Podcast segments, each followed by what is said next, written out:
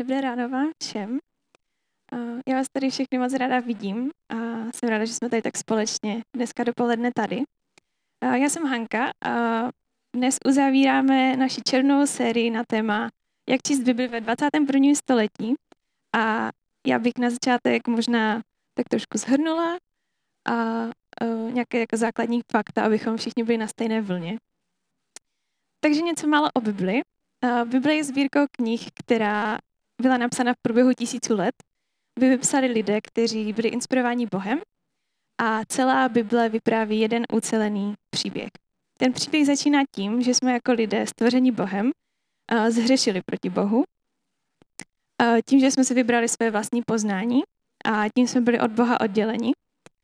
Ale Bůh, jelikož nás tak miluje, tak se snaží vztah s námi obnovit a proto přichází Ježíš, který porazil zlo a smrt, a byl vzkříšen a my díky němu můžeme uh, žít s Bohem znovu. V Bibli jsou zahrnuty různé žánry, uh, ať už je to třeba vypravování nebo poezie, evangelia a proza, anebo taky dopisy, jinak epištoly a ty budou dneska naším hlavním tématem. A pokud jsi třeba křesťan nebo ne, tak se můžeš ptát takovou jednoduchou otázku, proč bych vlastně měl číst Bibli. A my jako církev věříme, že, že naše praxe, naše zvyky, naše tradice, náš život uh, by měly vycházet právě z božích principů zapsaných v Bibli, kterou chápeme jako Bohem inspirované slovo a která je pro nás přední autoritou. Skrze Bibli máme možnost poznat Boha, uh, to, jaký je, a máme taky poz- možnost poznat Ježíše a číst o tom, jak je konal zázraky a má tak moc změnit naše životy. Během těch předchozích nedělí Ondra zmiňoval uh, fakt, že mezi námi dnešní dobou, tady jak sedíme v Havířově ve dvacátém prvním století, a dobou, kdy byla napsána Bible, tak existuje určitá propast. Ta propast je časová, kulturní, zeměpisná, anebo i jazyková. A tahle propast, imaginární, může být někdy důvodem, proč pro nás může být těžké číst Bibli v dnešní době. Ale já věřím, že tuhle propast bychom se měli snažit co nejlépe překonat. A tak se teda společně dneska podíváme na epištoly. Je to z latiny převzaté slovo pro dopis. A jako každý dopis se vyznačuje uh, určitou specifickou strukturou.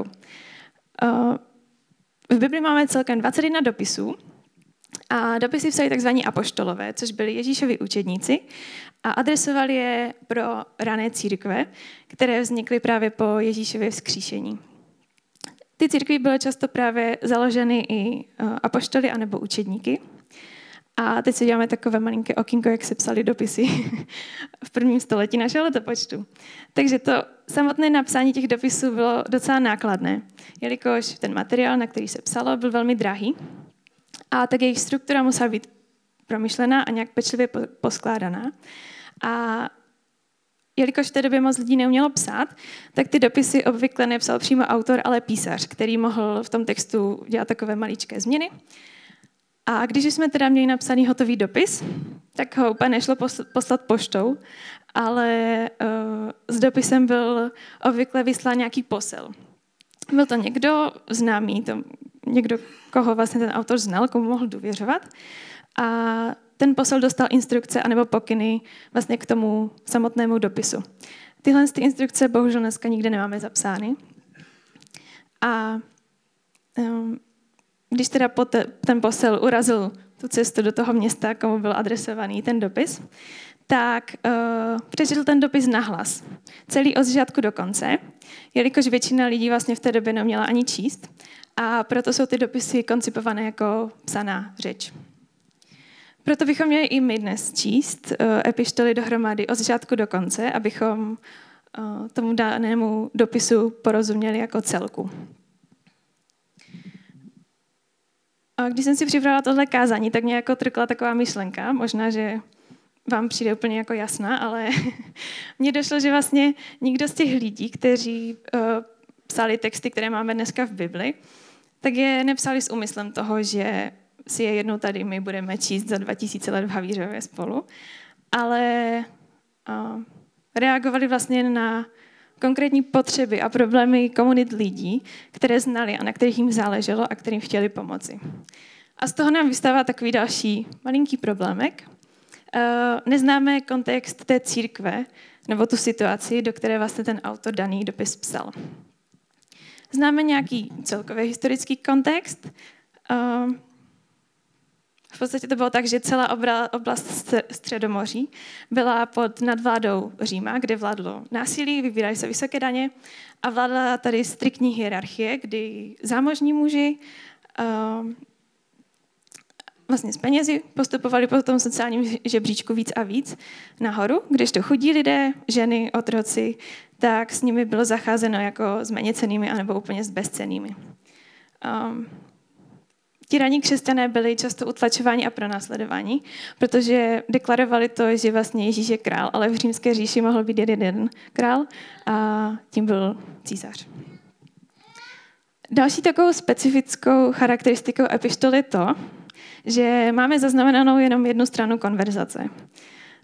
Je to, jako bychom poslouchali hovo- telefonní hovor někoho, kdo je s námi v místnosti, kdy vlastně slyšíme jen to, co ten dotyčný říká, ale neslyšíme člověka na druhé straně, na druhé straně sluchátka a tím pádem si nemůžeme úplně udělat jasný obrázek o tom, o čem se vlastně baví. A tak, abychom si tuhle důležitou charakteristiku dopisu znázornili, tak já jsem si připravila pár takových příkladů konverzací, kdy ale uvidíme jenom jednu stranu té konverzace. A použila jsem proto v námi dnešní době nejpoužívanější formu, to jsou nějaké textové zprávy nebo chat. A tak schválně si budete rozumět, o čem se ti lidi baví nebo ne. Tak můžu poprosit projekci o první slide. Já to vždycky přečtu, aby... aby. Takže máme první uh, zprávu. Hm, tak teď už to asi nemá cenu, co? Následuje nějaká odpověď, kterou nevidíme. Uh, přichází druhá zpráva. Proč nenapsal třeba večer? Já se prostě teď zbudila. Zase nějaká odpověď. A třetí zpráva. Uh, taky mi teda psala, ale bohužel no. Tož díky za info. Možná se cítíte jako... Uh, ten jeden ze smajlíků ve druhé zprávě, jakože úplně nevím. Tak, uh, dáme si druhý příklad. Ten je trošku takový i cizojazyčný. První zpráva. Ahoj Hanka, jsi tu? Následuje nějaká odpověď. A pokračujeme. Už nič. Len jsem chtěl vědět, či si používala el bé Medium plus nějaké info okolo toho, ale ošidil jsem to. Zase následuje nějaká odpověď. Uh, a potom... Poslední zpráva. Přepač, přepač, že jsem rušil, tak to neskoro. Prajem ti veľa vody zajtra. Ahoj. A následuje se nějaká odpověď. A teď přijde asi mi nejoblíbenější příklad ze všech. Takže máme nějakou zprávu, kde něco člověk napsal, nevidíme co. A jako odpověď přichází obrázek stromu. Je to listnatý strom někde na louce. Uh, následuje zase druhá zpráva nějaká, která nás nějak reaguje asi, kdo ví. A potom poslední čtyři zprávy uh, říkají tohle. To je strom, ale nelada jaký, ale jasan. Takže můžete hádat, jestli to byla třeba konverzace o stromech, anebo vlastně vůbec. A možná v nějakém takovém rozpoložení, jako se cítíte dneska, vy, když jsem vám tady ukázala tyhle konverzace, tak se můžeme cítit i my, když čteme dneska epištoly. Přece jenom čteme dopis, který vlastně byl adresovaný úplně někomu jinému. Ale já věřím, že přesto všechno je toho hrozně moc, co si můžeme ze čtení dopisu odnést. A určitě existuje důvod, proč jsou ty dopisy dneska v Bibli. A tak, abychom už tak jako neteoretizovali, tak se společně podíváme na dopis efeským. Zase něco málo o tom dopisu. Tenhle dopis byl adresovaný komunitě křesťanů, kteří žili v Efezu. Je to město, které se dneska nachází v Turecku. A ten dopis napsal apoštol Pavel. Založil hodně církví. Píše tenhle dopis z vězení. A to, jak se vlastně Pavel dostal do Efezu, si můžeme přečíst v, ve Skutcích v kapitole devatenáct. A z toho možná pochytíme i nějaký kontext té církve. Hlavní myšlenkou toho dopisu je vlastně to, že v prvních třech kapitolách shrnuje příběh Evangelia a jak by vlastně mělo ovlivnit každou naší oblast života, potom čteme v té druhé polovině. Říkal jsem, že jako každý dopis, i tyhle dopisy mají nějaký standardní formát. A tak na začátek v úvodu se píše, kdo je autor a komu je ten dopis adresován. Potom následuje nějaká modlitba vděčnosti nebo nějaký pozdrav. A v té modlitbě většinou vlastně ten autor o, adresuje to hlavní téma, kterému se chce věnovat. O, často se vlastně i modlí za to, o čem bude těm lidem psát. O, potom v tom dopise následuje vlastně nějaký ten vlastní obsah a na závěr máme závěr, který mohl se skládat z více částí. Jsou tam nějaké pozdravy nebo plány na cesty, um, nějaké žádosti a tak. Celé, vlastně všechny dopisy, které máme v Bibli, tak jsou rozděleny na um, kapitoly a odstavce. To rozdělení do kapitol bylo dodatečně přidáno až lidmi, ale rozdělení do odstavců je, není vlastně náhodné a je důmyslně promyšlené právě od autora. A teď se společně podíváme právě na první kapitolu dopisu Efeským a já se pokusím vám zvýraznit nebo ukázat některé věci, kterých je super si všímat, abychom vlastně, i když neznáme úplně kontext té církve, tak porozuměli situaci těch lidí a možná s tím tam zápasili nebo uh, o co Pavel chtěl, aby se jim tam šlo a dařilo. Takže poprosím projekci na začátek. A já to vždycky přečtu a pak si řekneme něco k těm zvýrazněným slovíčkům, které tam máme. Takže začínáme. Pavel z boží vůle a poštoli Krista Ježíše svatým, kteří jsou v Efezu, věrným v Kristu Ježíši. Milost vám a pokoj od Boha, našeho Otce a od Pána Ježíše Krista. Poženán buď Bůh a Otec našeho Pána Ježíše Krista, který nás v Kristu požehnal veškerým duchovním požehnáním v nebesích. Takže, jak už jsem říkala na začátek, uh, hned v první verši vidíme, kdo je autorem. To znamená, je to Pavel. A následuje to, komu je ten dopis určen. A tady je použito takové slovíčko svatým. V tomhle dopisu má trošku jinou konotaci, než možná, jak ho používáme my dneska. V Novém zákoně je to vlastně časté označení pro křesťany. A to svatým vlastně znamená, že byli odevzdáni Bohu, že patřili Bohu, tím pádem byli svatí. Můžeme se posunout dál. A tady zase čteme. V něm nás vyvolil ještě před stvořením světa, abychom před ním byli svatí a bezúhonní v lásce. Ve své laskavé vůli nás předurčil, abychom skrze Ježíše Krista byli přijati za jeho vlastní. Chvála jemu za tuto slavnou milost, kterou nás obdařil ve svém milovaném. A tady si můžeme všimnout, že Pavel už oslovuje určitou část publika a používá k tomu slovíčko nás, to znamená první osobu množného čísla. A je to z toho důvodu, nebo důvod ten, proč se vlastně při přidává k tomu publiku, je to, že uh, Pavel byl vlastně Židem, který, který potom uvěřil v Ježíše, Boha. A i v té církvi vlastně byli Židé, kteří uvěřili v to, že Ježíš je Mesiáš. Uh,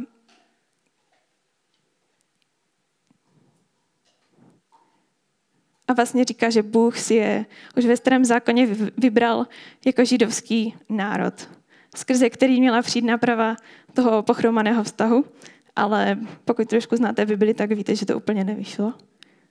A další slovíčko, které tam máme, tak je předurčil. A my bychom ho možná mohli v dnešní době trošku nahradit slovem rozmyslel anebo promyslel a ukazuje to vlastně na boží charakter a na to, že Bůh není impulzivní, ale že to boží vyvolení se zakládá, nezakládá na lidských záslužích, ale právě na jeho laskavé vůli, na tom, že nás miluje a rozhodl se k tomu vlastně už před stvořením světa.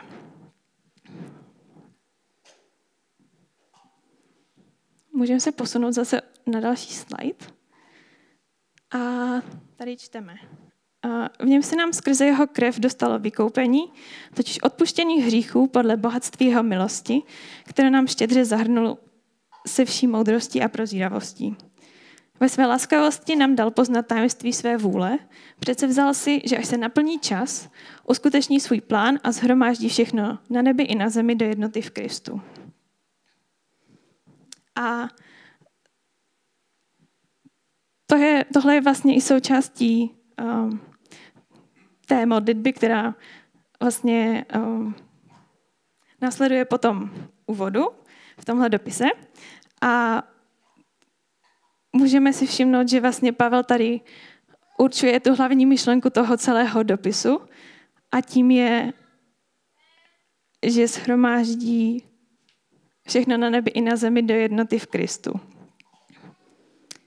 Tuhle myšlenku potom vlastně Pavel dále rozvíjí v celém dopise a my, pokud čteme tenhle dopis, tak vlastně musíme na to celou dobu myslet, že tohle je ta hlavní message, kterou chce Pavel předat křesťanům v Efezu.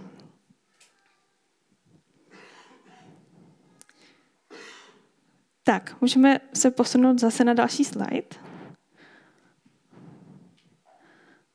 Ano. Uh, právě v něm se nám i nám dostalo podílu na vyvolení. Byli jsme předurčeni podle předsevzetí toho, který rozhodnutím své vůle působí všechno. My, kdo jsme složili naději v Kristu, se tedy stáváme jeho chválou a slávou. Tady máme znázorněné, nebo zvýrazněné, zase vlastně oslovení těch posluchačů.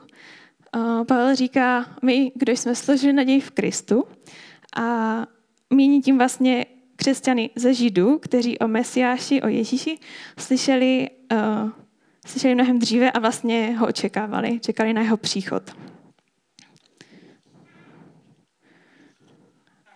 Tak, můžeme se zase posunout dále. A tady Pavel píše. V něm jste i vy, když jste uslyšeli slovo pravdy, totiž evangelium o vaší spáse a uvěřili mu, byli označeni pečetí zaslíbeného Ducha Svatého. Ten je závdavkem našeho dědictví, zaručuje, že Bůh vykoupí své vlastnictví. Chvála a sláva jemu. A tady máme takovou změnu, kdy uh, se Pavel vlastně obrací i k druhé uh, části toho publika, možná dokonce větší části, uh, jelikož se předpokládá, že právě většina těch efeských křesťanů byla pohanského původu a tím, že vlastně používá to, tu spojku i vy, tak připojuje uh, ty křesťany z pohanů k křesťanům k židům a staví je vlastně si naroveň. A to je vlastně takové znamení toho, že Pavel boří tu hierarchii, která vládla vlastně v Římě a na, celé, na které stála celá ta společnost. Můžeme se posunout dále? Aha, výborně. A tady na projekci to úplně nevidíme, ale pokud čteme papírovou Bibli, tak tady nám začíná nový odstavec.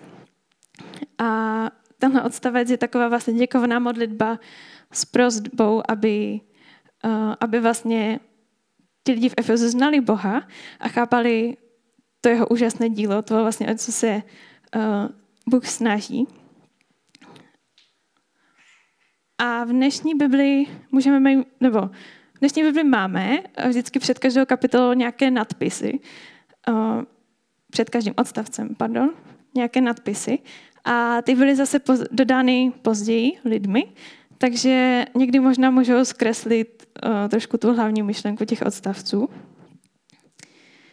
A já jsem tady zvýraznila důležité slovíčko proto, uh,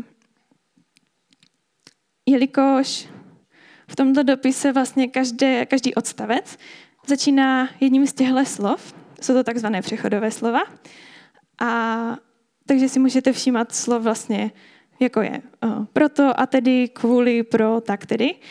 A tyhle ty slovíčka vlastně propojují jednotlivé odstavce a vytváří takovou jako soudržnost toho textu a vlastně plynulost těch myšlenek.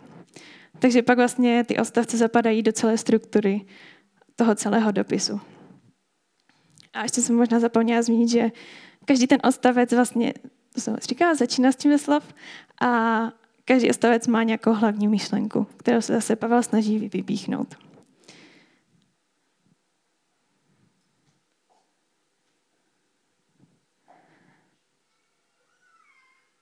A, a to už je vlastně konec první kapitoly. A když bychom se podívali na druhou kapitolu, kterou nemáme na projekci, tak uh, na začátku té druhé kapitoly vlastně Pavel zase oslovuje křesťany z pohanů, když říká, i vy jste byli mrtví ve svých diny, a říká, že jsme si všichni rovní, nehledě na to, odkud pocházíme, a nebo jak jsme se k Bohu dostali. A jak jsem říkala, že vlastně ta první polovina dopisu uh, shodnuje tak nějak příběh Evangelia, a ve druhé, dopis, ve druhé polovině tohoto dopisu se píše to, jak vlastně příběh Evangelia uh, ovlivňuje naše každodenní životy. A můžeme si to promítnout na projekci. Máme tady začátek čtvrté kapitoly.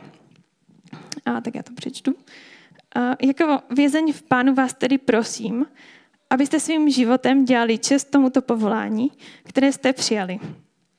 Buďte vždy pokorní a mírní, trpělivě se vzájemně snášejte v lásce a usilujte zachovávat jednotu ducha spojení poutem pokoje.